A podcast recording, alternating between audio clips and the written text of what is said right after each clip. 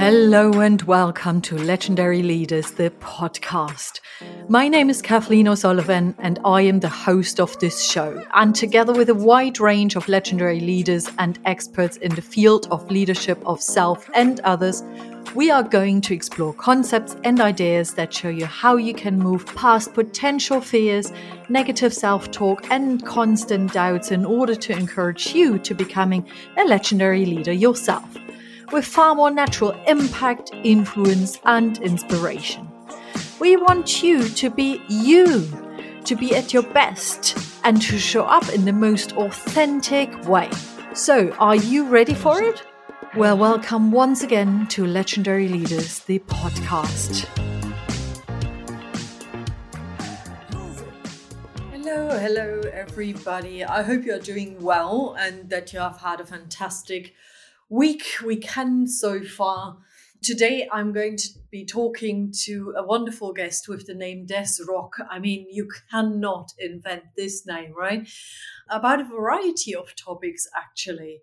But first of all, I would like to ask you have you ever found yourself in a place where you felt you consistently had to change the way you are in order to fit in?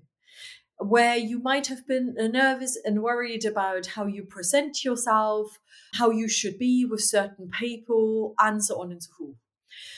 Well, from my perspective, there is a certain element in business that's needed, yeah, in order to influence others, in order to communicate impactfully. Um, it's important to think about how am I going to present myself? What am I going to say? What's the impact, most importantly, that I would like to have on other people? When I met Dez for the first time for our pre conversation, I saw her picture on Zoom and it looked like I, I would describe it like a real tough cookie. And I highlighted a picture and I said, Man, that is quite an impressive picture. And she said, Well, I've got to come across very strong, convincing, and tough to a certain extent because I work a lot with investors and with customers that I need to get on board, that I, I need to trust me. And I need to make sure that they see they're someone who is secure in themselves uh, and who can indeed move things forward with influence, with impact. And we had a long, long conversation about it. And I became more and more curious about this fine line between being truly yourself and bending yourself too much out of shape where you feel this is not me anymore. And we ended up in a fantastic conversation about why all of these different facets of this are her. And why she feels, okay, there, there are just different kinds of me that I might need to step into from time to time, depending on the person I'm interacting with or the group I'm interacting with. So that led us to this conversation that we are having today. And we are not only going to be talking about when to be ourselves, how to be ourselves, and when we notice, okay, now I'm bending too much out of shape, there are so many other topics we are touching upon. How to take people with us, for example, our employees, how to make sure we show that we truly care. Because people stay for more than the salary this is a short term incentive. There is so much more that's required that people remain loyal. And this has a wonderful view and perspective on how to get teams to remain loyal and to build loyalty as a leader. But she gives us some beautiful insights into her own life, where she grew up, how she grew up, and how that has shaped the way she leads herself and others today. So it's a curious dialogue that I can present to you here today with a leader who's really authentic, who has convictions, and who loves to share and offer her knowledge uh, to the people around her. So that's why we are sharing this those insights with you today, uh, because this is an inspirational, honest, open, and truly authentic leader. All right, I'm gonna see you on the other side in a moment. Enjoy the conversation. Hello and welcome, Dez. How are you doing today? Good, thank you. How are you? I am very, very well. It's been a manic week, I think, quite similar for you. I'm happy it's Friday, but at the same time, I love finishing the day with this conversation. Oh yeah, I was actually looking forward to it too. Actually, for the exact same reasons. A great, uh, well, you and I always seem to have a very good conversation. So looking forward to that.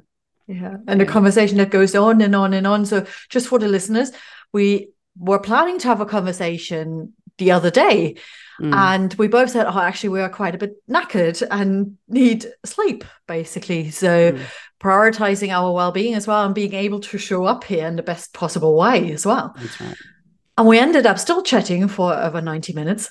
That's true. That's true. When I looked at the time, I thought, wow, for so, that was a very long way of saying I'm really tired. I don't want to do a podcast today for 90 minutes. But I suppose that goes to the fact that you and I uh, clearly bond and clearly get along really well and have things to discuss as well. So there's that. And it's rare, I don't know for you, but it's rare to find yourself um, uh, with somebody in which you're willingly wanting to do that. So it's not an obligation, but you willingly want to spend time with that. So that's that's exactly what happened there. Yeah. Yeah.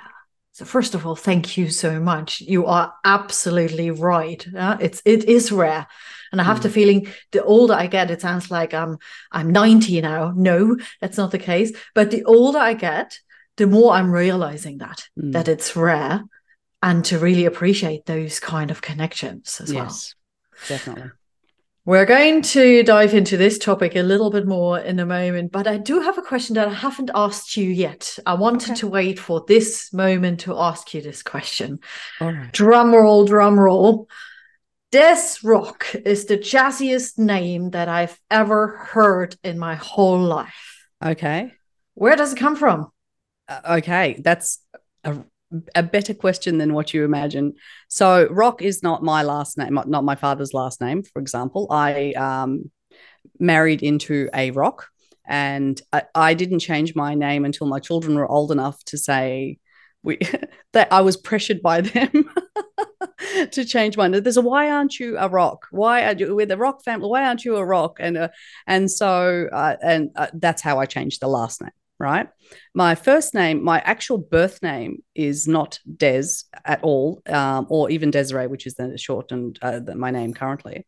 It is a, a, Turkish name that was unpronounceable by many people when, when I was raised in Australia. And due to the racism and prejudice I received throughout my whole entire life, I changed it. And what I did was because most Turkish names have meaning, and I kept the meaning of Desiree. So my parents, after so many sons, had a daughter, and Desire was the name that they, you know, they had given, uh, or to, to they, you know, wanting or desire, you know, something that was the essence of the name. So I, I kept it. But when I was uh, much younger and I had changed the name, I didn't like the longer version, I preferred Dez. And um, so it's always been Dez. So that's the history. Yeah, I think it's just a brilliant name. Seriously, it sounds like a rock star right there. Right, right. Oh, well, my daughter, who, you know, the one who pressured me into it. So I said to her, Will you ever change your name? Because you pressured me into changing my name. To which she said, Only if their last name is Star, I will hyphenate. So it becomes Rock star. And I thought that, yeah, yeah, yeah. Because, you know, she pressured me. So, you know what I'm saying? It's like, will you, because they're so mm, onto that. And she's like, I'll never change my name. I'll never. So you made, what on earth? You made me change my name. And so it's like, and then she thought about it. Only if he's, only if their last name is Star, then I'll hyphenate. And I thought that's, that's, that shows the wit of her, you know, like that. Yeah. I actually love how they said to you, why aren't you a rock? Yes, that's right. and that's the first right. the first thing I thought to myself was, my goodness, just from those few encounters that I've had with you, you are the biggest rock that I have experienced in a long, long time. Rock by name and by nature, huh? Yeah, yeah. like full of power. Um, yeah. How does that resonate with you? Do you feel like a strong and it's a good robust rock? That's look. The name it, there was I won't go into the personal reasons as well, but the name change and the and to become a you know to have my family as one and to have name that had so much power so once i thought about it it was not a difficult like i didn't sit there on on principles and say no i'm i'm not going to i embraced it because my family and I, my husband and I, and uh, we are building something bigger and we are building something together. And that means a lot to me. And for various reasons, um, having a new clean slate was lovely as well. You know what I mean? Like to say, yes, this is who we are. Yeah. From a personality perspective, being the rock, being strong, yeah. for example, what what are moments in your personal or in your professional life that you encounter where you feel I actually don't want to be that rock? I'm happy to all, be a small pebble or something. All the time. I think that's a juxtaposition that anybody who's in a leadership position is or naturally does. Like I I find leadership and or or being, you know, in control of any situation that I find myself in, it's a natural thing that happens. And that's great. That's fantastic. The the negative part of that is is that everybody expects me to be strong all the time so i they do not there's often when you look up to somebody to say they've got it, they've got it, they've got it, you never anticipate or even consider that they're human that like the other day like how tired we I was right? So there's you, the, the weaknesses or whatever they just you're not allowed to you're not afforded that because you're always seen as constantly strong. And I think that's quite that's a very uh, common thing for anybody who's looking after things. You know what I mean? They're the ones who always have to hold it together. They're the always the ones that uh, always very rarely do they get a, a chance and a space to be able to say, "Man, this is so tough."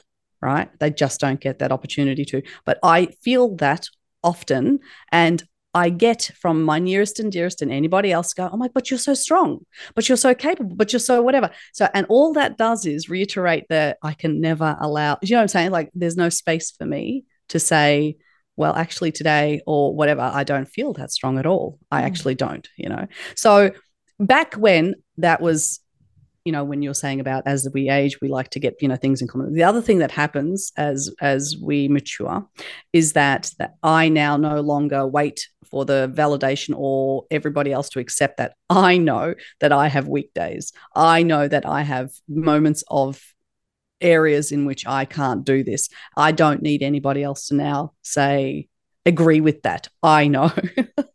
I know that. So then I I say that and I'll say, and then I'll say now, well, I need this time off or I need that time off. So there are days where I'll wake up and I'll say, I'm at, and I'll, you know, I speak to my, you know, you met my EA, I'm, I'll speak to her and say, I'm at 70% today.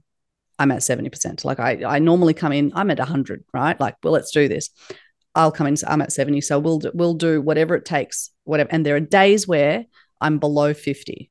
And that's when we triage what is the most important things to do and only do that. And then I will go away because I know rather than pushing myself through a very, very difficult day when I don't have it in me, the best thing to do is literally pull away, rest, do something else, clear my mind, whatever it is, and then come back and then present.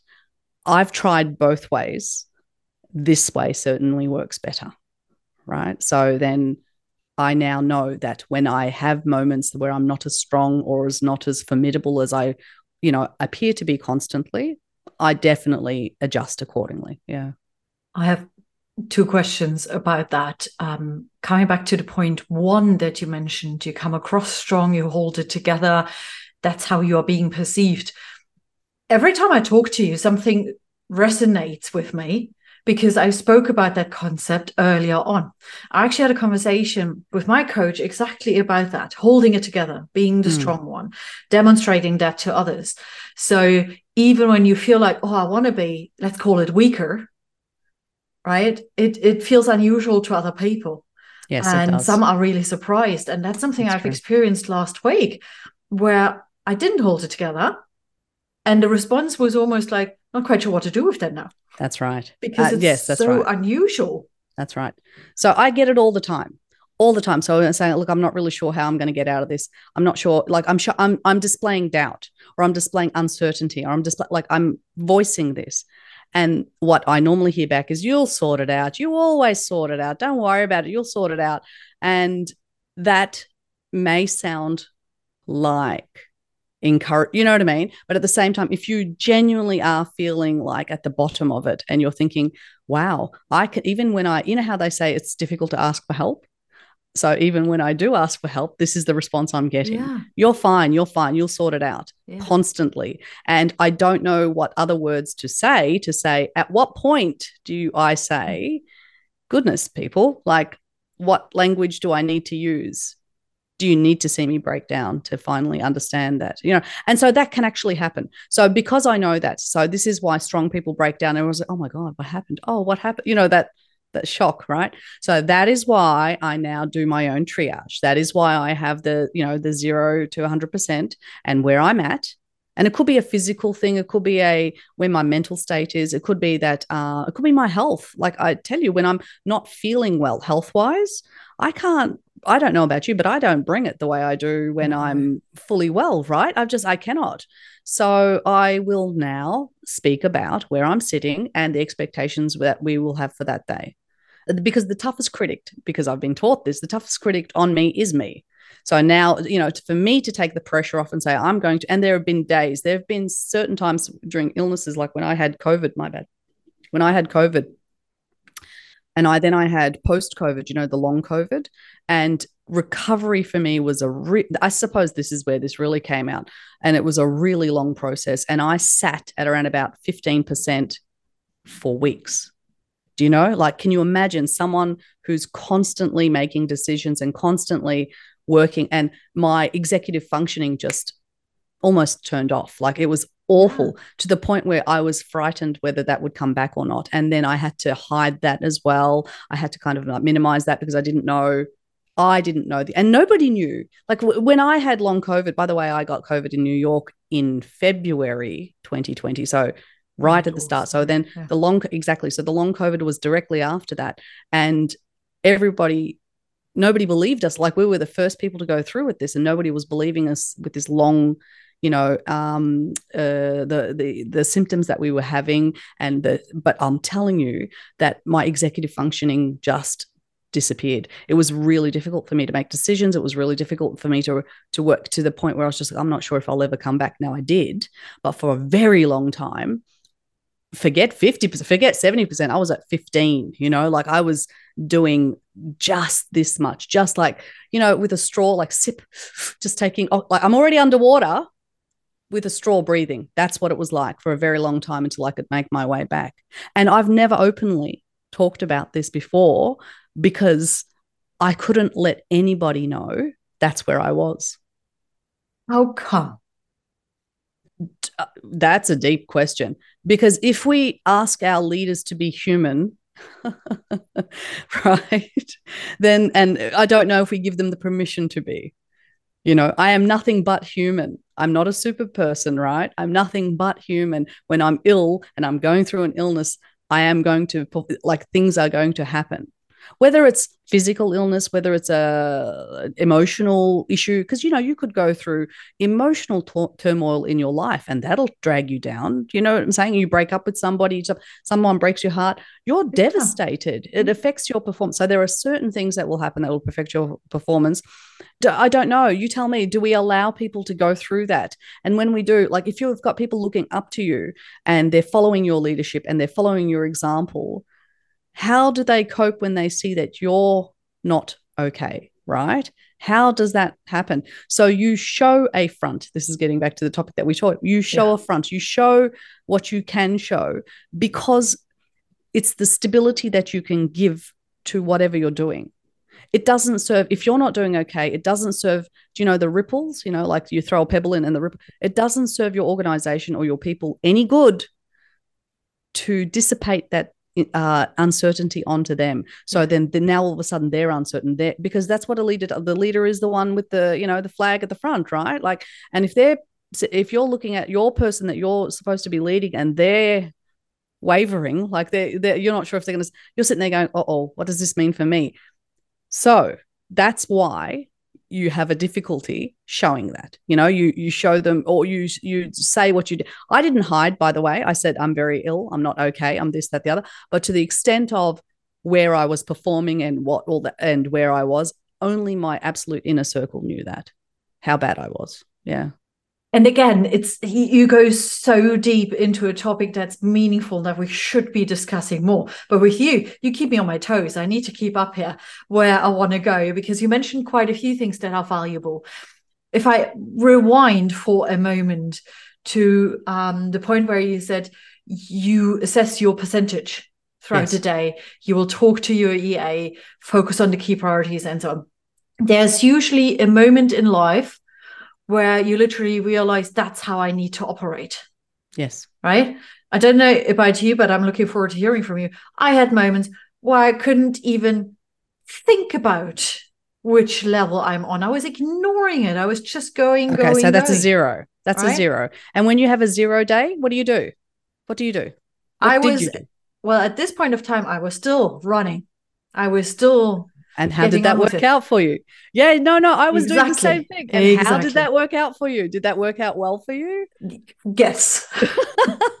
yeah, I can imagine because I had the same result. What you're describing is nothing different to the same result I had, right? So that as a tactic, that as a tool does not work. So now when I'm at zero, because that's what you're describing, like you have nothing in the tank. When I'm at zero, I that's it. I'm not there that day. I, there's nothing else I can do, right? That's yes. it. Because uh, uh, there's, you know, because I also know that poor decisions are worse than decisions, right? So I know that I need to be able to do this uh, in a certain way. So I, um, you know, I, I, it's rare that I'm there now. I certainly was, by the way, back when, you know, when I described the COVID and all that sort of stuff, the long COVID. Definitely, definitely, definitely uh, those days, uh, I haven't had one of those in uh, over a year. So since I've been better, not so much. But I also know that if I do, by the way, if I do, like say I wake up next week and I'm at a zero for whatever reason, that's it. Like, I'm sorry, not coming in today, right? Because I know where I'm at. Yeah. Now, the thing is for me because i'm so driven i so i'm so results driven that i have to, i don't reward myself with days off like that. Do you know what i'm saying? So it is absolutely stopping myself from going into work and completing those tasks because of i the, the urge to turn up the urge to keep going is so strong so strong do you, you know what i'm saying? It's like but i have to but i have to. What does this say about me? But i have to but i have to. So that never mistake that for oh yay day off you know what i mean? Like go do it never. That's not what's happening. In fact most of the day i'm still spending the day feeling incredibly like reassuring myself. I needed this. I need you know what i mean? Like i yeah, needed yeah. this. I needed so this is not like yeah. So please don't mistake that for look yeah of course she can take a day off. Good for her. You know what I mean? Like what is she bragging about here? That's not what's happening in my mind I'm giving myself permission doing it. And then I'm giving myself permission hourly throughout the day too. And then damned if I'm not still checking my phone for an, you know what I mean? Or something, or to say, what, how bad is it? Like, what do I need to do? Right. So that's where I'm at. But, you know, in order to engage and uh, I, I try and stop myself to say, okay, no, I can't. Because I also know my capacity, what I'm like when I'm sitting at 100. Like I know my performance is amazing. Like that's, that's, so that's where I aim to be. We're not always there. We're not always there. So it's recognizing that. But but perhaps let me rephrase the question a little bit. What was your hit the wall moment that helped you realize that's what I've got to do? Was it that COVID experience, yeah. which for me yeah. is a hit the wall moment? Yes, it was, was it anything prior? No, that was that was because I was close to that was a monumental health crisis for me. Um, and it wasn't, and uh, that wasn't the only near. Uh, and I, I say near death, and I'll, I won't go into that because it really was. I came out with PTSD, you know, like I was completely and utterly traumatized in New York. So that was. Um, I don't recommend anybody going through mm. that to get there. And I, even if I advise, say, put this method in and all of this sort of stuff, you, you know, it's a difficult one to employ unless you've you know come to that cliff yourself and realize what you're dealing with you know? Um, because that's always the way you know? Otherwise we would be able to read all of these self-help books and then we're fine. Everything that we need to know has already been but that's not the way life works. Life doesn't matter how many at how whose advice you listen to unless you go and do that yourself and you live that yourself, that's the only way you're really, really going to. Sometimes, by the way, advice works. Sometimes tips, it's really tips. You know what I mean? Like, oh, that's a great idea. And then you may employ it. You may employ that idea for a month, a week, a day, and then poof, there it goes, right? Yeah. But lessons learned the hard way, they tend to stick. They genuinely tend to stick to think, okay, yeah. I agree. And then so, you write a book about it and you think you're going to change everyone's life, but you're not because they've not lived it. Yeah, yeah. Ab- absolutely. It can give you some inspiration, but yeah, you have to have your own moments and it doesn't have right. to be such a cruel moment. Um, or you experienced a, a near death situation, even absolutely yeah. not. But you have to literally understand for yourself why it is so crucial to change things.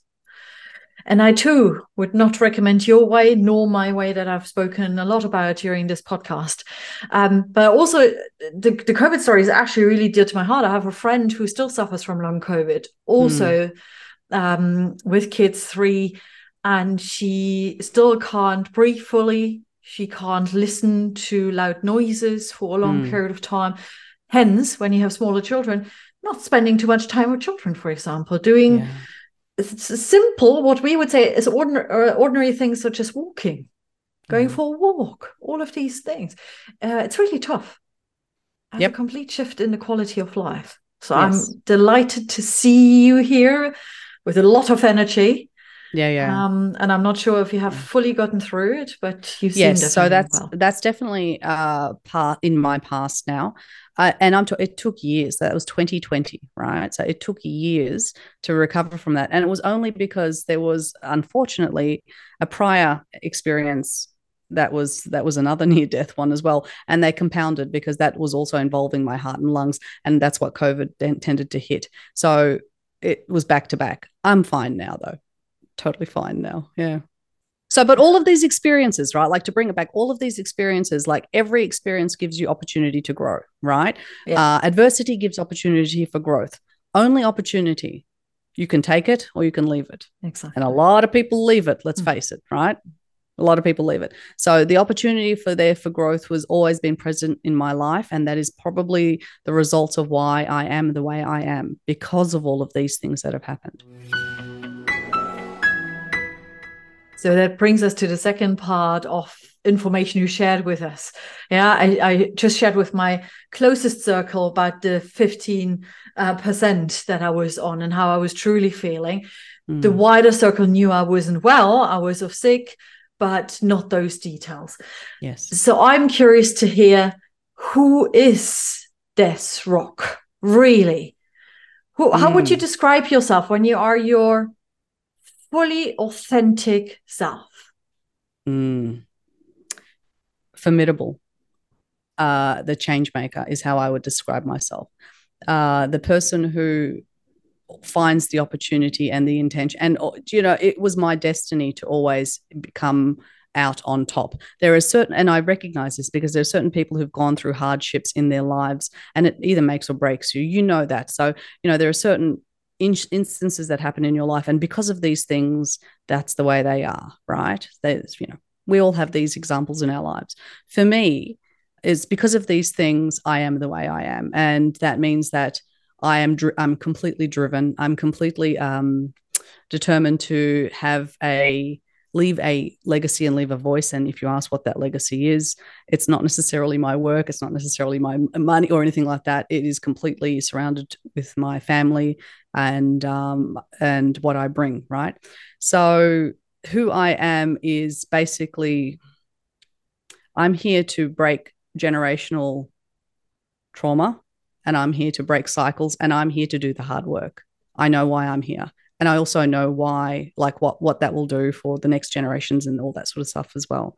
And there had to be a build up to that prior generations for me to do this work, and I also know that you know what's going to come uh, be, behind me as well. There had to be someone who would be capable and strong enough to do this, and I don't think that there are days I don't think I am, but here I am. Yeah. So who is coming after you? But the next generation that's what mm-hmm. i'm talking about my children and their children and all that sort of stuff because um, and I'm talking about bigger picture stuff. So when I talk about generational trauma, I'm talking about where we've come from, like the line of the history where we've come from, what's happened in the families that have, you know, you either pass on lessons or you learn from lessons, and generally we pass on lessons. That's just the way it goes, right? So in order to do the real hard work, someone has to not only heal themselves, but also heal, you know what I mean, and make sure that they don't pass that on to the next generation. I hope you understand what I'm talking about. And this could relate to any aspects, by the way but that's generally what has to happen and so it's having the courage to do that you know because it's so much easier to just pass you know just keep on going the way you are whereas i i'm here to make sure that i don't pass on the the trauma from the past generations onto the future that i you know i give them the best tools that they can that doesn't mean i'm going to get it right that doesn't mean the work's done. That may mean that they will need to continue on, and it may be the second and third generation. But change, I'm here as a change maker, so I know that as a change maker. So that also fits in my role in everything I do, right? So I'm in situations where I'm the change maker. I talk about this all the time, whether it's my personal life or my company, or or anything that I'm doing. That I see the situation and the ability and it does speak to who I am in every facet, including the diversity, the neurodiversity that I have, that the ability to see the issue and to be able to work through the issue and to follow through the issue. That's what I'm very, very good at and at the core of me. So that's why it doesn't matter. I don't say, when you say, Who are you, Dez? I don't, there's no labels in there like mother, CEO, all that sort of stuff. Without all of that, you could remove all of that. Still, the essence of me is the change maker still the essence of me is the person who's willing to do the hard work. Now, there are a few points in here. The first one is the following uh, generations can also choose as to whether they want to yes. be change makers or yeah. as to whether they don't, or as to whether they want That's to right. pass on some of the trauma that might trickle trickle through right. to other generations or not. So they also have options, right? Correct yes there's i put nothing onto them i do not ex- have expectations on them on yeah. what they want it's not my job i i learned that as a mother long ago that i may have given birth to them, but I do not own my children and I have no say in what they're like in their adult life. That I totally let go. They are with me as a vessel, like I'm the vessel for with me. I'm a caretaker, you know? And then at some point they're on their own. And so, whatever decision they make, whatever path they want to lead, it is not a reflection on me at all. And it is not for me to control. I've let go of that. They need to work their own path. And I, I 100% encourage them to do that. You understand? So, you know, because it's like if they're not as, I don't know how you measure success, but if they're not as successful as XYZ, then I have failed as a parent. I don't, no, none of that. Yeah. I don't believe any of that because I truly believe that's the other thing. There's a few fundamental things, beliefs I have, and I truly believe that there is space for everybody in this world. And the job or the whatever that's presenting may not necessarily be valuable in the capitalistic society that we live in, but it's still valuable. So I believe there's room for everybody. Mm. Um, so let's create space for everybody. Yeah. Right. Now, now I come from a family where trauma is being passed on all the time my husband comes from a family where trauma was being passed on as well. Not yeah. necessarily intentionally, but it happened. Yes. There isn't necessarily this awareness I can only speak for my family now, where you actually think about, am I passing this on? And what is it? What are these unhelpful behaviors, thoughts, prejudice, all of what we hold in ourselves, pain, and so on that I am not dealing with? Hmm. And I see that frequently. Let's say that. So I, it's rare for me to hear from someone so clearly. Mm. A, there is trauma. We talked in the last conversation about what this trauma might be, and uh, I think some of the listeners would love to hear probably a little bit more about it as well. But most importantly, someone who then takes all of that and says, what is basically useful for my children to know to educate them to help them understand a bit of context mm. yeah but where's the fine line between the trauma trauma i'm now passing on? So, so i think that's fabulous. Any sorry but yeah. any insights advice that you can share of how you got to that point? Kicking and screaming. kicking so and clear. Screaming. no god no. No no no no. Kicking and screaming is how i got there. Goodness no. I didn't just wake up under a bodhi tree and knew the answers None of I that. didn't expect that. No, no, lots of mistake, lots of heartbreak, lots of people I'm, I'm sure I hurt along the way. I'm sure, right? Kicking and screaming is how I got to the level I'm at. That's there's uh, stubborn. If there's one thing you can say about me, I'm incredibly. Stu- I wish I. I'm not a. I'm a stubborn learner. I know that because life has given me the same lesson over and over again until I learned. And when I reflect back, I thought, damn it, I am so stubborn. it's taken me this long to learn, right? To finally learn. But you'll find that in your life, if you are seeing the same things over and over, if you're attracting that over, it's because that lesson hasn't been learned. And life gives you that opportunity over and over again until you do learn it.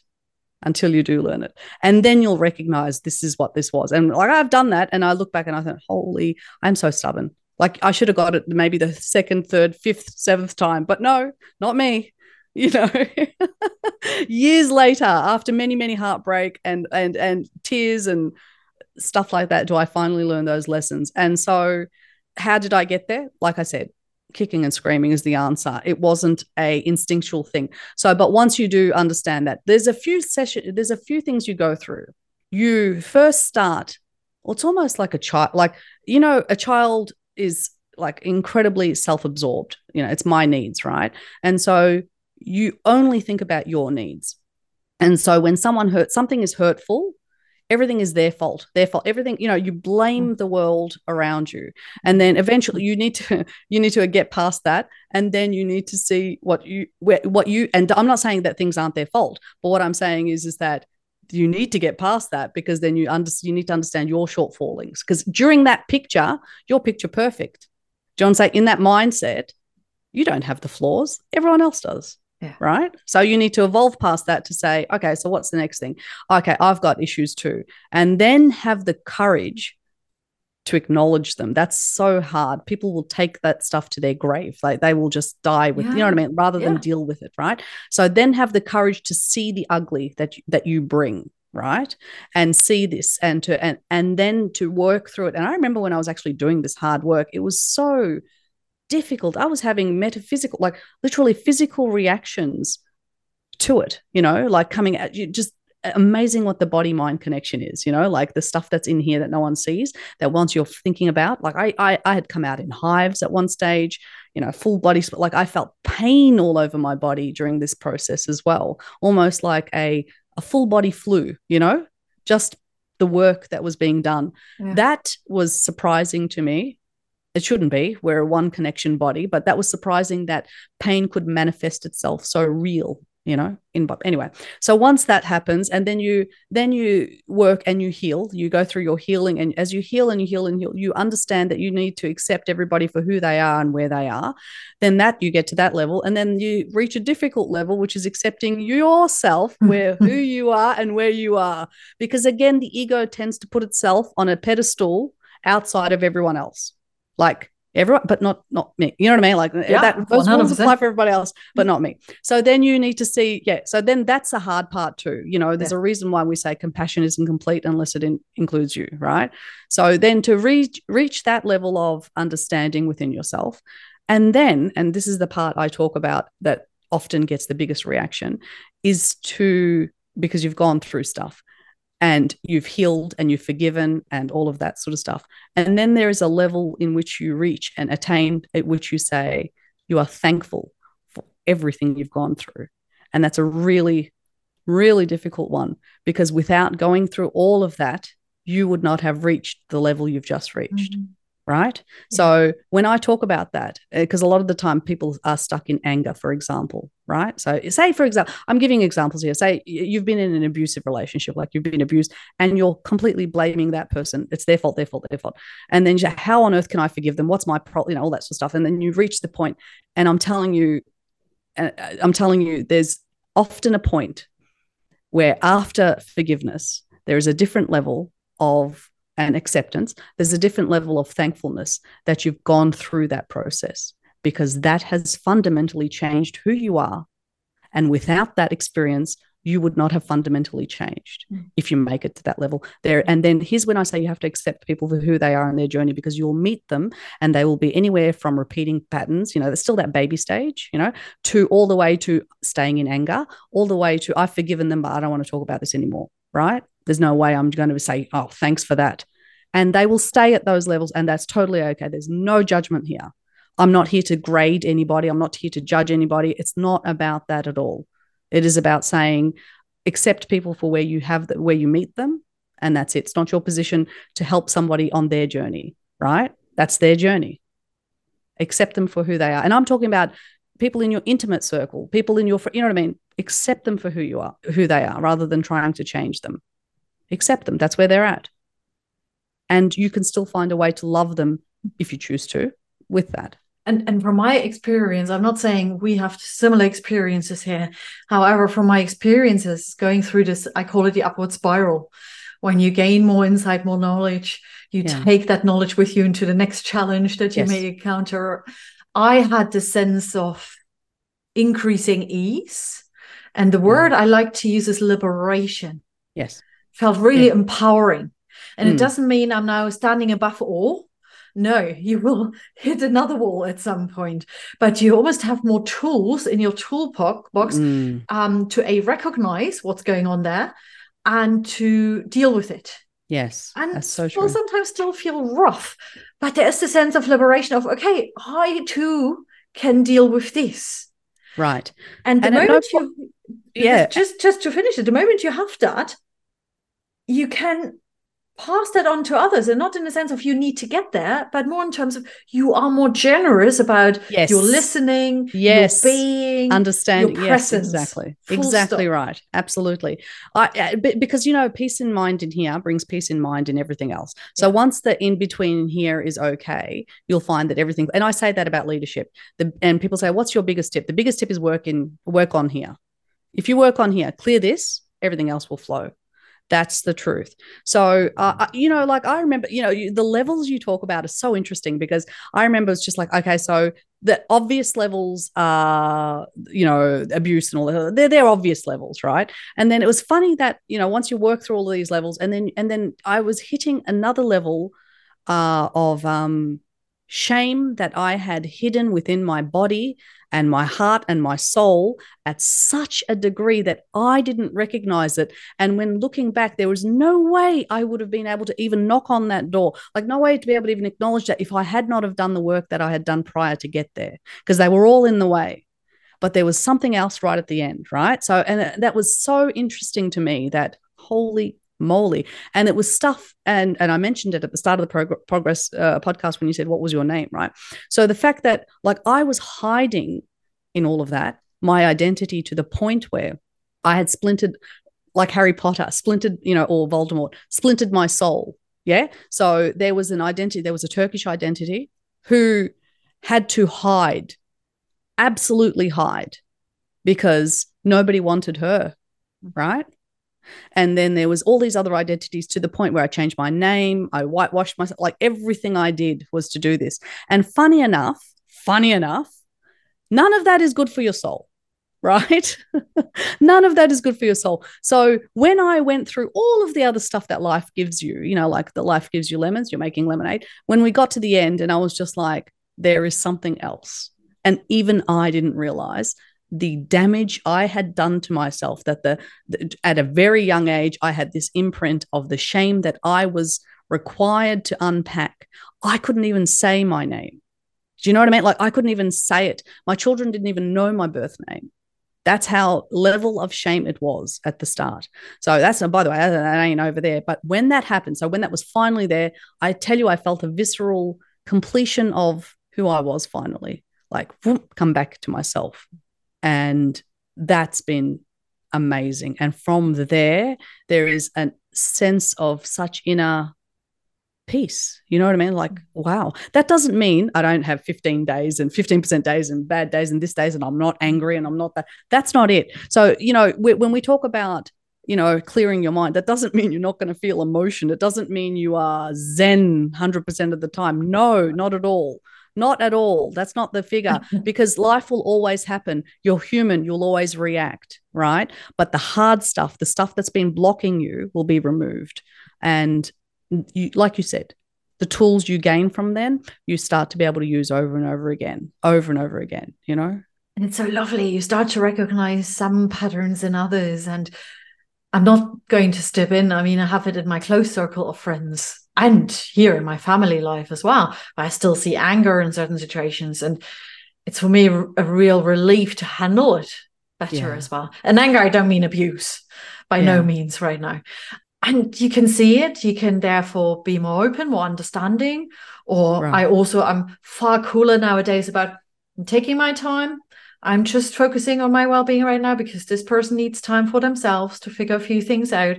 Right. And you approach it with so much more patience.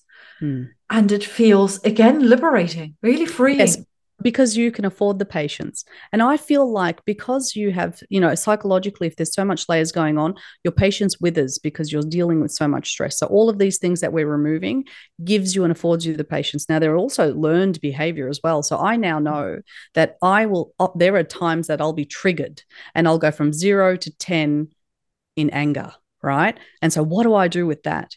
What do I do with that? There's because zero to 10, there's no room there, what do you do? You're boom, you're gonna snap, right? So I I immediately try and remove myself from the situation.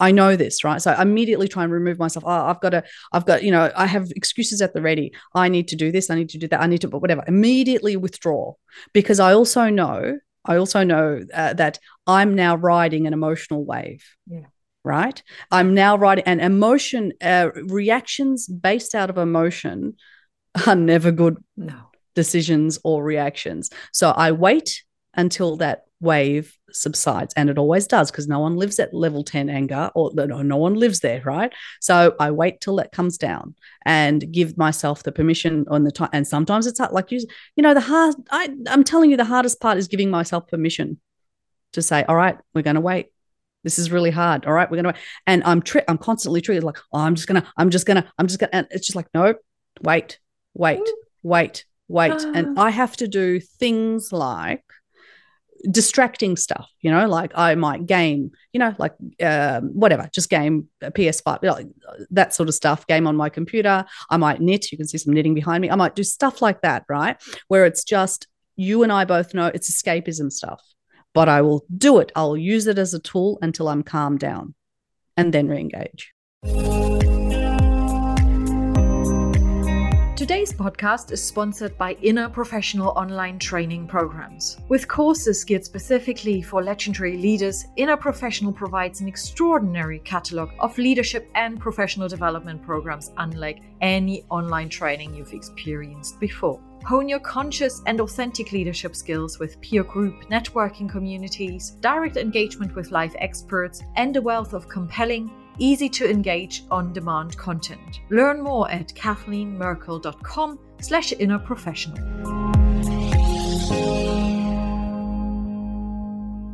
What makes you angry? Because I, I, I was just grinning here, being curious about what I would see and experience if you were on a scale 10 angry. What makes you angry?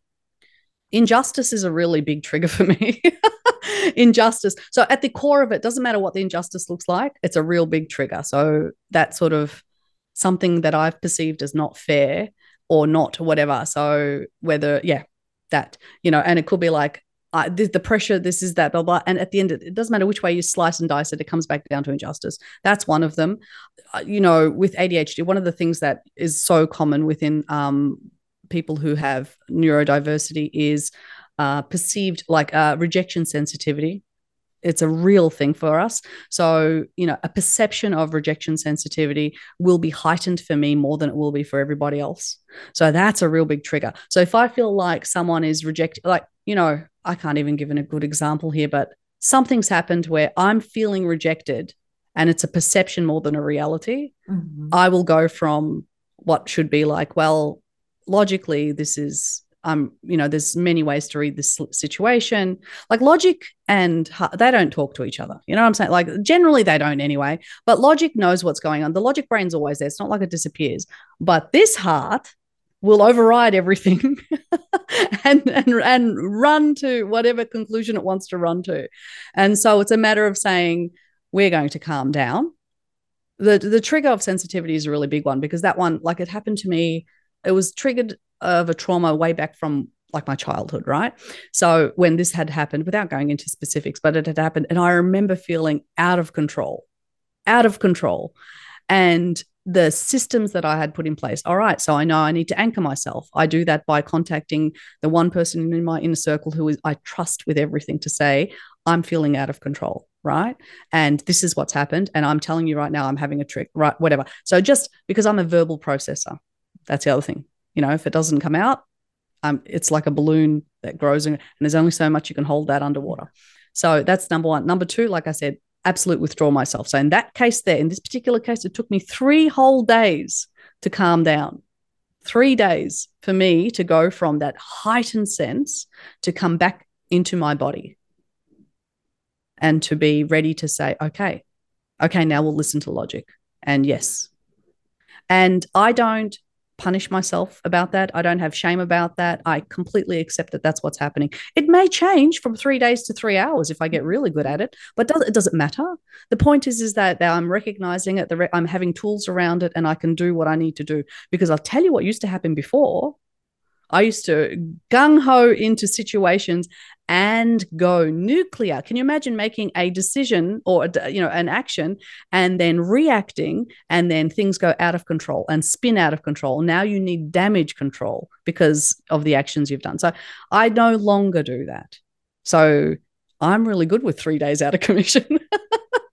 I'm really good with that, you know when when you went gung ho, was that uh, when you were already founding, or after you have founded Sea Monster, or was it in a in a past life? So no, um, uh, Sea Monster has been in my life for how many? Like I've been an entrepreneur, serial entrepreneur for uh, over twenty years. So what the thing I can speak to is what it's like to run a business, what it's like to lead, while you're working out your stuff. And this is where I can fundamentally tell you and tell anybody listening that what's helped improve my leadership more than anything else is working on myself, like working through all of this, managing my tools. And that is what I constantly impart. And that is why I impart work, you know, like whatever you are, what is stopping you, whatever your hurdle is, it's going to be unique to you. Work on that. Like, what book should I read? What tips should I give? And I give none of that.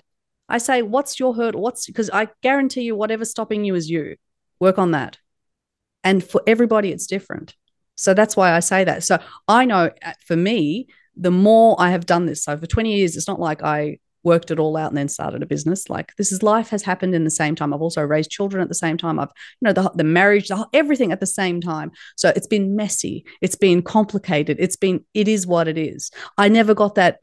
I never got the privilege of the Buddha, you know, who who was able to abandon his family to go find enlightenment. He hadn't didn't have a job, didn't have responsibility, didn't have a child to raise, didn't do anything else except that. That's fantastic. He got to do that, but I, that ain't anybody's real world, right?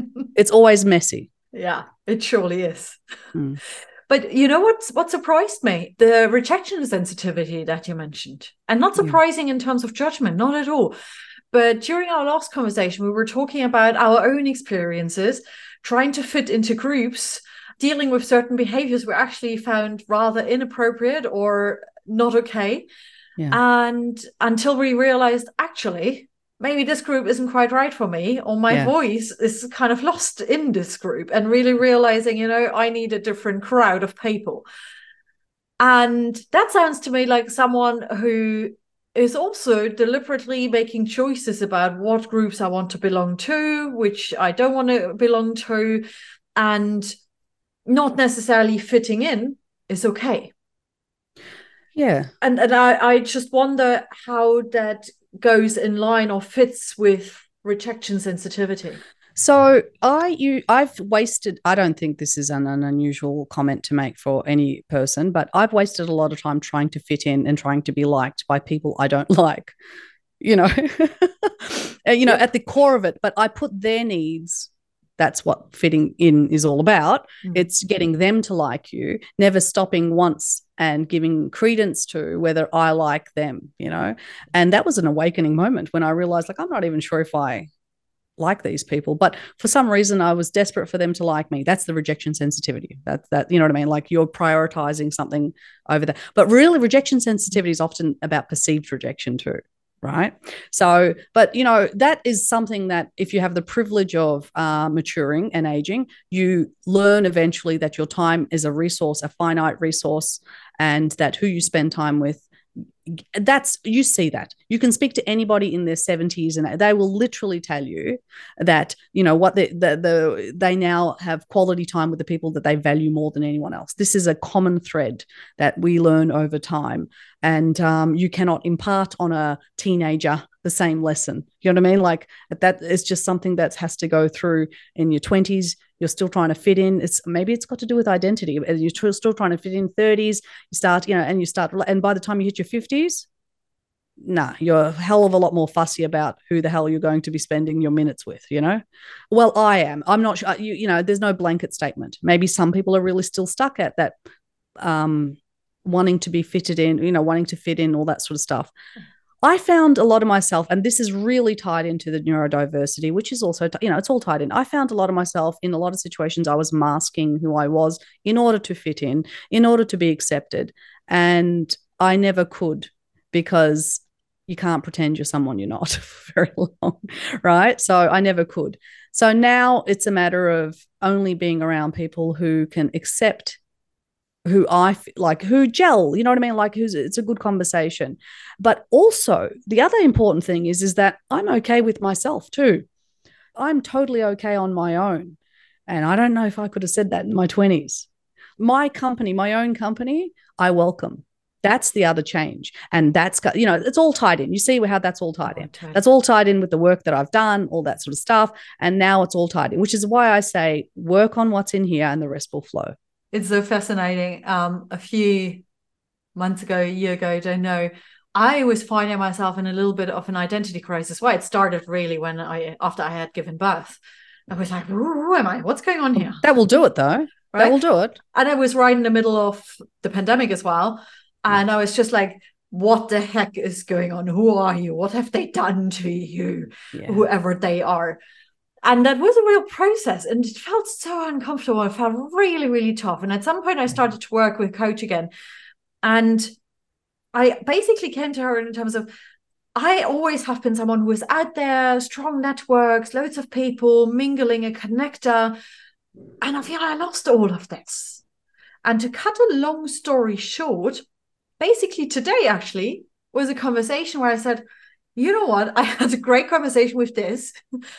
And actually, I came to this realization that the best thing at the moment of often single momming, because my husband is away, mm. is that I spend quite a bit of time in my own company and I'm loving it. It's mm. it's like gold. I feel so amazed by it. I get goosebumps. It's beautiful. Mm. I start to enjoy my own company again. And the second part is I have fewer connections that go really deep, mm. but those are the ones that literally rock my world.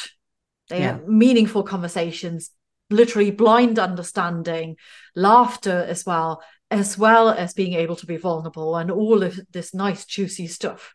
Mm. But I don't need to be everywhere at the same time, if possible, and mingle. And I think that was again for me, not just I think, that was again for me a moment where it's just that that's that's pretty amazing. Right. But where yeah. did that assumption come from that I need to be exactly this person that I used oh, to be? Right? Because I mean, the we we we where do we get any of our um ideals? You know what i mean? Like as a woman you you you know we've walked around this earth enough to know that you have pressure on you that no one's taught you these rules but you know them right? Mm-hmm. because of society. No one sat you down and said now listen as a woman blah blah blah but you've experienced them i've experienced it. We can come up with a list of stuff that yes this is true. This is experience is what happens as a woman right? And there's nothing out there that significantly says that, those or addresses those things, but we learn them. How do we learn them? Societal expectations that are pushed onto us, right? And sometimes those societal expectations are exaggerated in our minds as well, right? So we make them into the bigger issues than what they are. So the need to fit in, that's where that forms into. So we need to act in a certain way. We need to, what happens if we don't? Ooh, you know, and then you find out nothing happens yeah, Nothing freaking happens. What the hell's going to happen? You know? Yeah. So, so and so that I don't know doesn't like me. And why am I caring about someone I don't even know's opinion?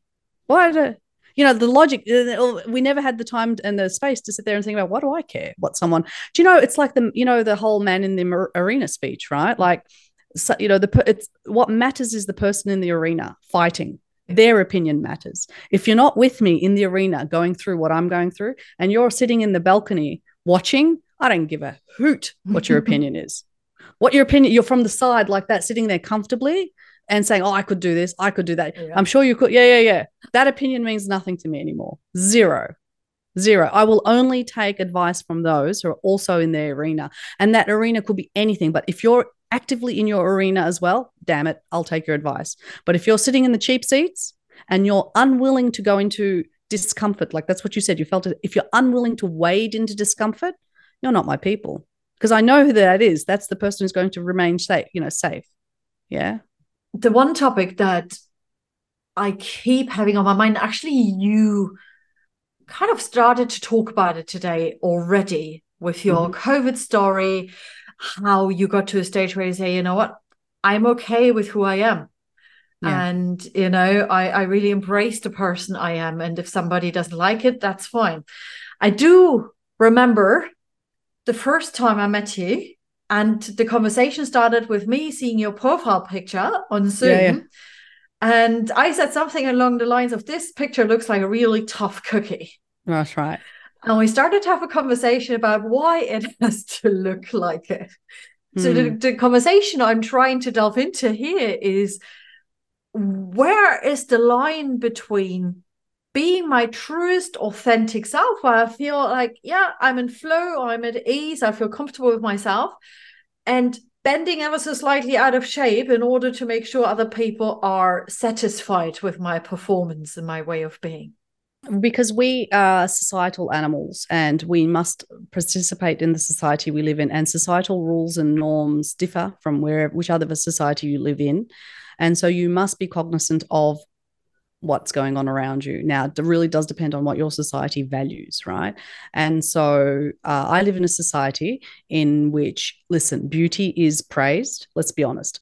And we're agreeing with that. So beauty is praised, youth is, you know, all of these things are value add to a woman, right? This is the things that value add to a, a female. And um, strength is pre- like there are certain aspects as well about if we are having female leaders what does that look like and what does that you know and how she dressed how she presented and all that sort of stuff so when i'm walking into a room like for example i am never afforded the uh, given the you know I've never afforded the uh, knowledge, the pre-knowledge that I know what I'm talking about in my industry. I have to walk in there and every single time prove that I know what I'm talking about. A man doesn't have to do that. He might say, "I am the CEO of a cybersecurity company," and they'll be like, "This guy knows what he's talking about." I walk in and say the same thing and I have to prove that I know what I'm talking about. That's a difference, right? And I'm not I'm not here to solve those problems. I think those problems are a little bit bigger than me. But what I'm saying is I participate in a world where these is these are what's happening. So when I have a picture out there that I know that people are making rash judgments and they're judging you on the very first image they see on you, uh, you need to make that impression as best you can. So then they are willing to, the invitation to treat happens and they're willing to engage on other levels as well.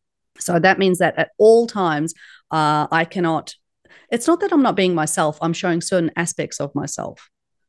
It's curated and it has to be curated. So at no point, so that strong image is not an image that doesn't exist within me. Of mm. course it does.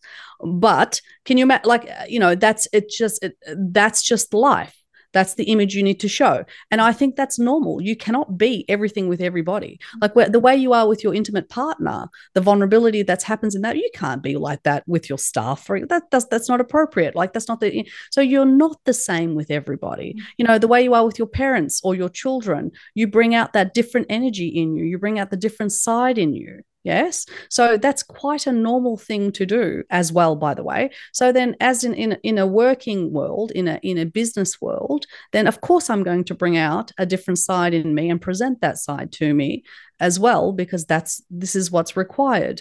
So that's in it. But of course, there's always compli- uh, complications and layers because I'm a female, and because you know all of these other layers as as well. You can't have this discussion without the intersectionality of everything else that's involved in there. but that is why um, we all curate. We all look at, you know, like how do we look? How do we? It's the analogy of why is it okay to kill a cockroach but not a butterfly, right?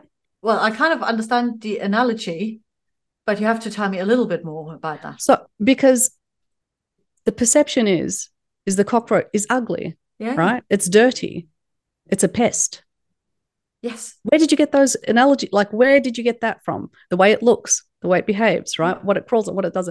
A butterfly is beautiful. It's amazing. So it gets a pass because of its. Do you know what I'm saying? It's like it gets this beautiful. That we don't treat it, and you could change the word butterfly for anything else that we, you know, uh, give to uh, cats, for example, cats and um and uh, raccoons or anything else. Like one is a pest, one is wonderful and we choose and pick and choose and it's literally based on what we've decided is beautiful and gets a pass and what we decided isn't and you can re- and so this is the way we operate in this world i didn't make up the rules i'm just really really good at understanding and following them right i didn't make it up so as we live on that as we have arbitrary rules about what is okay and what is not okay and what is acceptable. Like, for example, I remember in Australia, we had a politician who was overweight. And the issue was is that he's lazy because he's overweight. That mm. was literally in the media. I'm sure this is an argument that you've heard over and over again, but I mm. remember hearing this and thinking his physical mm. appearance has nothing to do with his ability to do his job at all.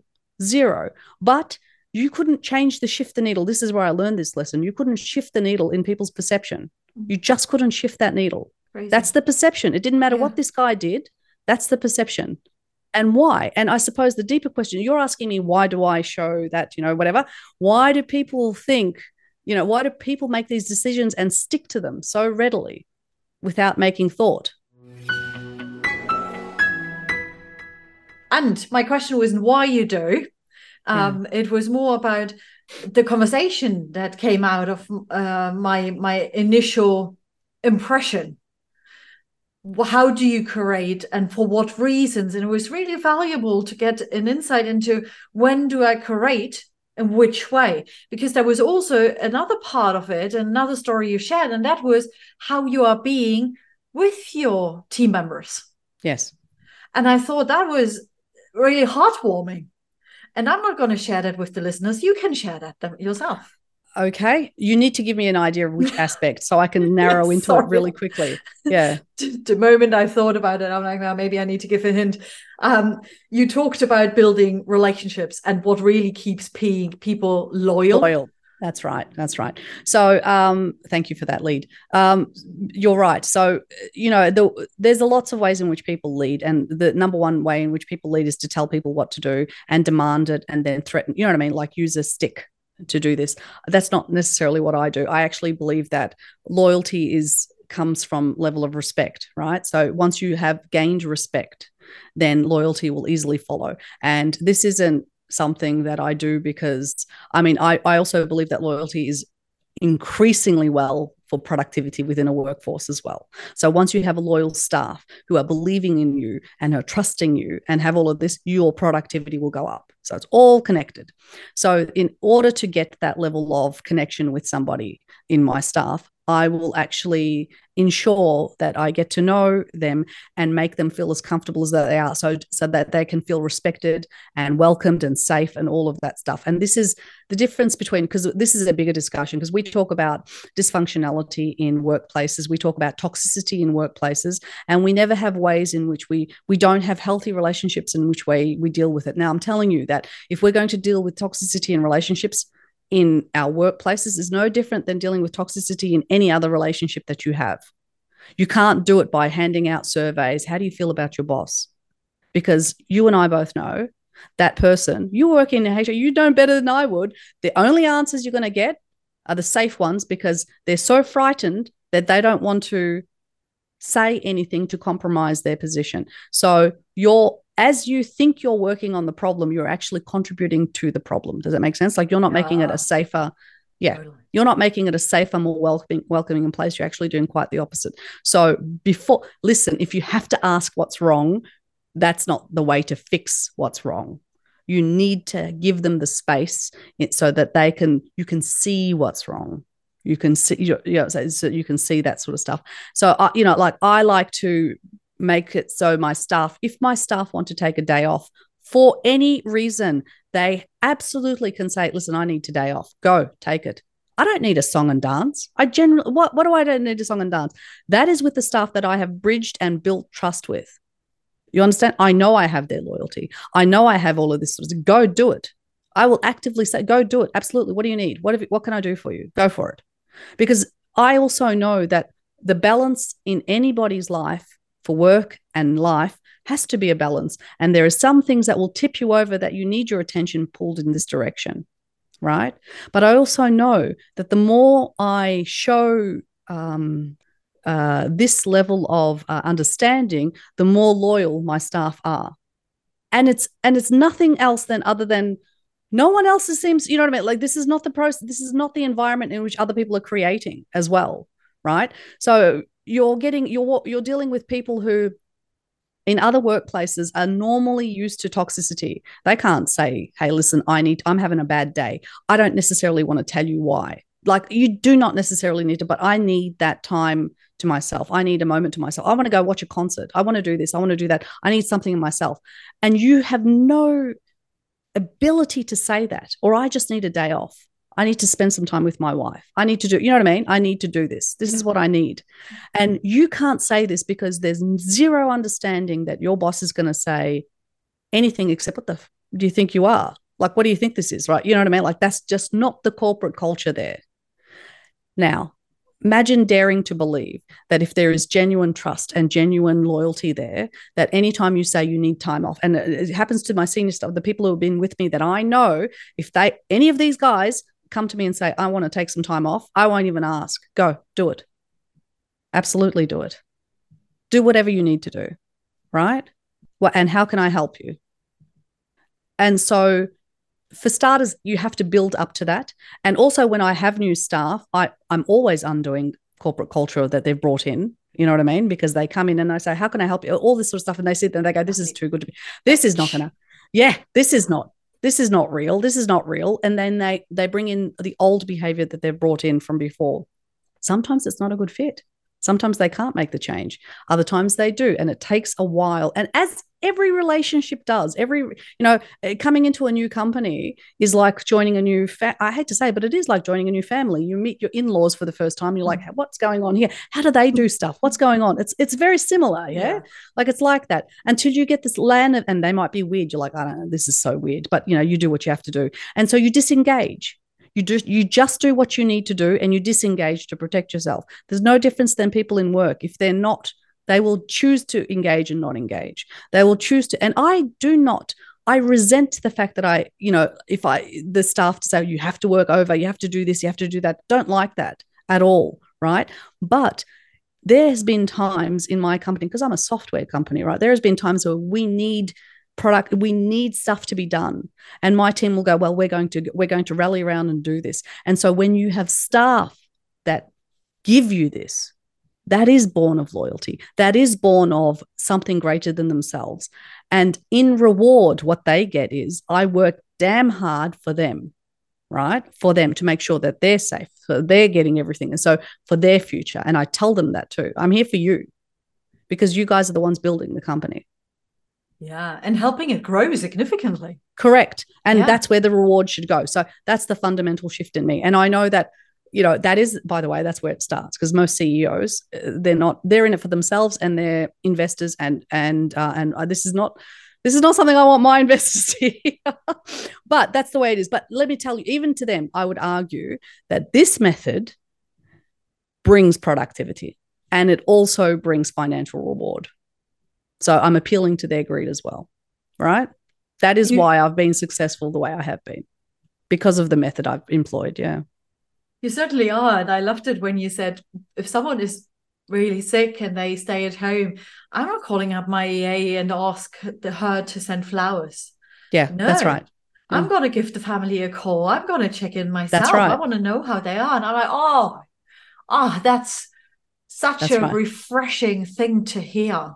That's right. And I have done that. Like, uh, how's everything? Is everything okay? I, that's one of the scenarios that's of course it's happened right and i was just immediately like how can we help and all this sort of stuff and and the issue was never about um yeah so it's practicing what you're preaching as well in every aspect and because i deeply believe this it flows very easily for me right this is what it flows for me i don't know what it's like in other corporate cultures i don't know what it's like because i've always run my own company i've always done my own thing i cannot speak to you can speak to the cultures that you've seen this is the other reason why it's amazing. I have the privilege to do this because I personally have not been indoctrinated with corporate culture. Does that make sense? Mm-hmm. Like I walked in and I said, I want to build it like this. And then had the audacity to go ahead and do that, you know? And I can tell you that that has been like a fundamental reason of why I'm still living and breathing throughout all of the you know, like all of the economic and turmoils that we're all going through. That right there that right there. So it has absolutely paid off. So, um, again, appealing to the greed of those who need to hear it, right? But at the same time, I don't, re- that's not my motivation. My motivation is one life. My staff, my me, one life, right? We work together eight hours a day, maybe even longer. It's my responsibility to make sure that their working environment is one that is safe for them, that it's welcoming for them, that they can come to work and feel that uh, they are contributing, that they are acting, that they are, va- you know what I mean? They are value adding. I don't care what what title they carry. That you know that that if they want to be heard, the best idea might come from the most unlikely of sources. Be willing to hear that. A lot of that's putting your ego aside, right? Yeah. A lot of that is. Now, one thing you said me, uh, you said to me during our first conversation is, ah, I don't really need to talk too much about neurodiversity again, something along those lines. So therefore, I kept very, very quiet, despite the fact that you mentioned it twice. I did. I did. Times, as, it, right? as I, inter- but it's hard to explain some of these behaviors without mentioning it. But I appreciate that a lot of people do focus in on the neurodiversity. But my story cannot be told without acknowledging the fact that my brain is wired differently. That along with all of the life experiences I've had, my brain is also wired differently. This is a, you know, this is just a fact. And this is also a result of who I am. Period. Now, how does it help you as a CEO of a cybersecurity company and with the people that surround you there? Yeah it allows me uh, so being a founder uh, being a ceo means that you are wearing many hats and putting out many fires almost every day. That can possibly be exhausting for somebody who doesn't thrive.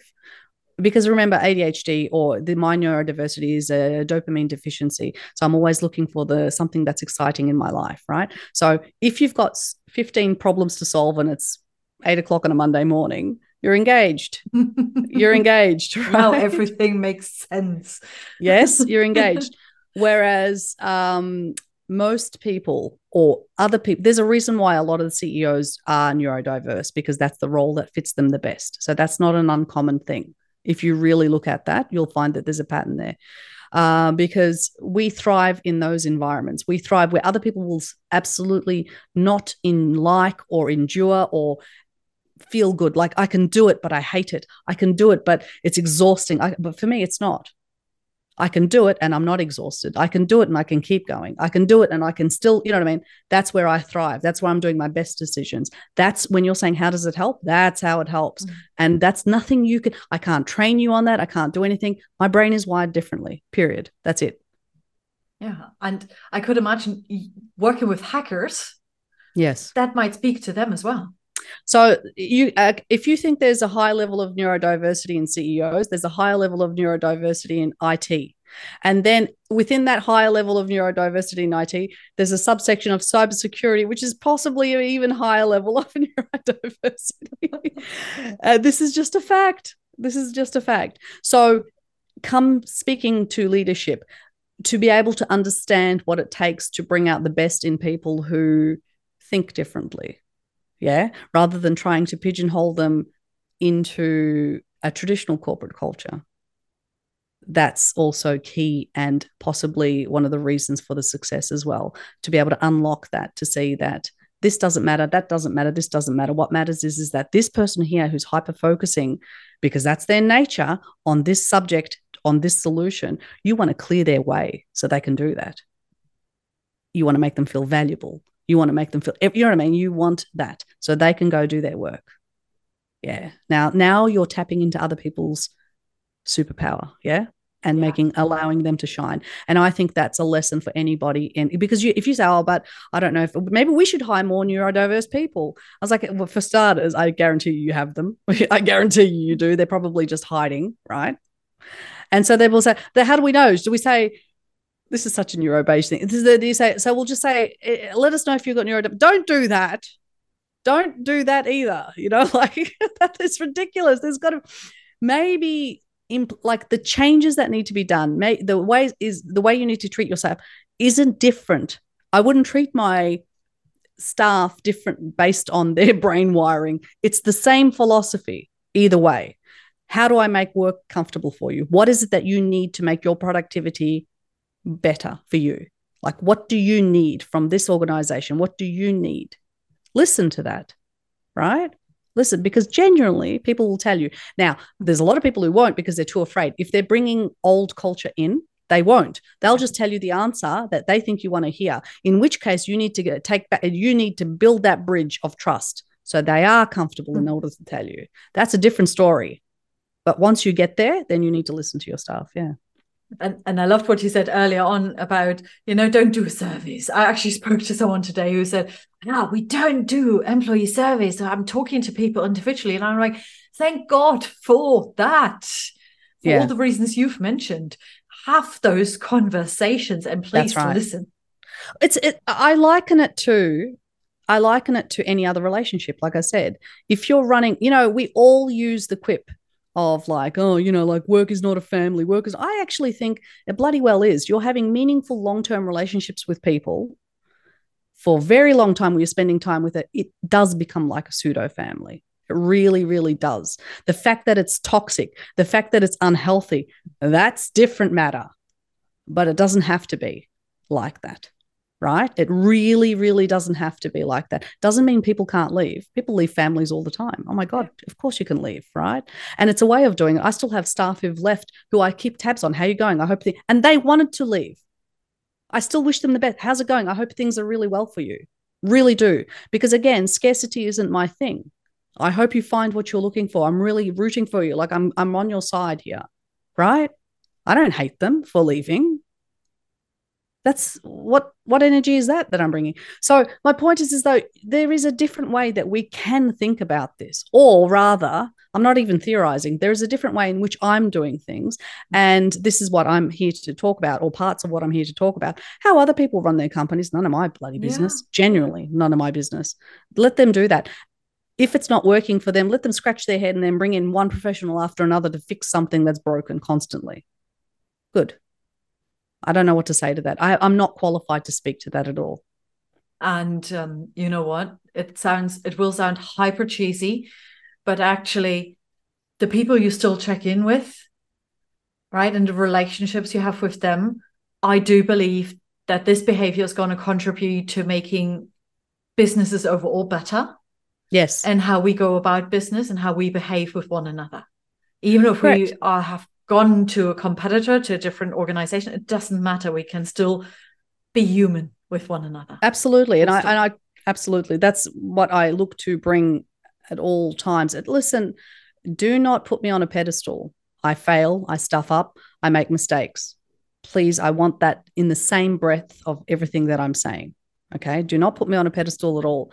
But these are the fundamental beliefs and these are the fundamental things that i I this is the path in which I'm choosing to walk. And yeah, it, it does look different and it does behave different and it does is different. And for the longest time, I wondered whether it I would because uh, whether I could do it, you know, like can I get I get away with it? And then at the end I was just like, damn it, my business, isn't it? Like it's mine, right? Yeah. yeah. I'll do it the way I want to do it. And so now it's an ongoing experiment. Please check in in another five years, another whatever years, and let's see where we're at as we grow. You know, let's see if we can maintain it. Let's see if at some point I had to sell out, and I'll speak about that. Let's see, you know, let's see where along the lines what what's the tipping point i don't know i don't know the answers the older i you know when i was in my 20s i had all the answers i knew everything the, the older i get i know nothing and i have none of the answers right? That's the truth. This is the truth. And I'm okay with that. Yeah. Yeah. And everybody else has some sort of an answer, which is also brilliant, Yeah. you know? And if not, well, you figure it out together. And that also forms a great team. And um, I loved hearing your experiences. And there was so much goodness you've shared with me and all the listeners here today. I truly, truly enjoyed listening, being inspired, and learning so much from and with you. So thank you so much, Dez, for being here on the show.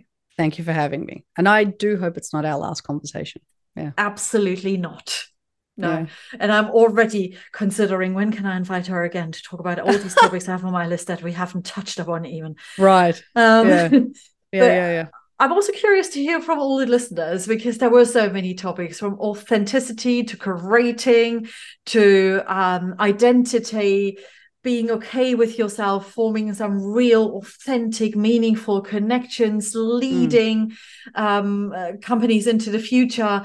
There was so much in it. And I'm very curious to hear from you which topic added most value to you and why. What additional support might you need? Because please get in touch with either of us if you want to learn more, talk through it, hear from this. I don't know, I don't have the answer. That's okay too.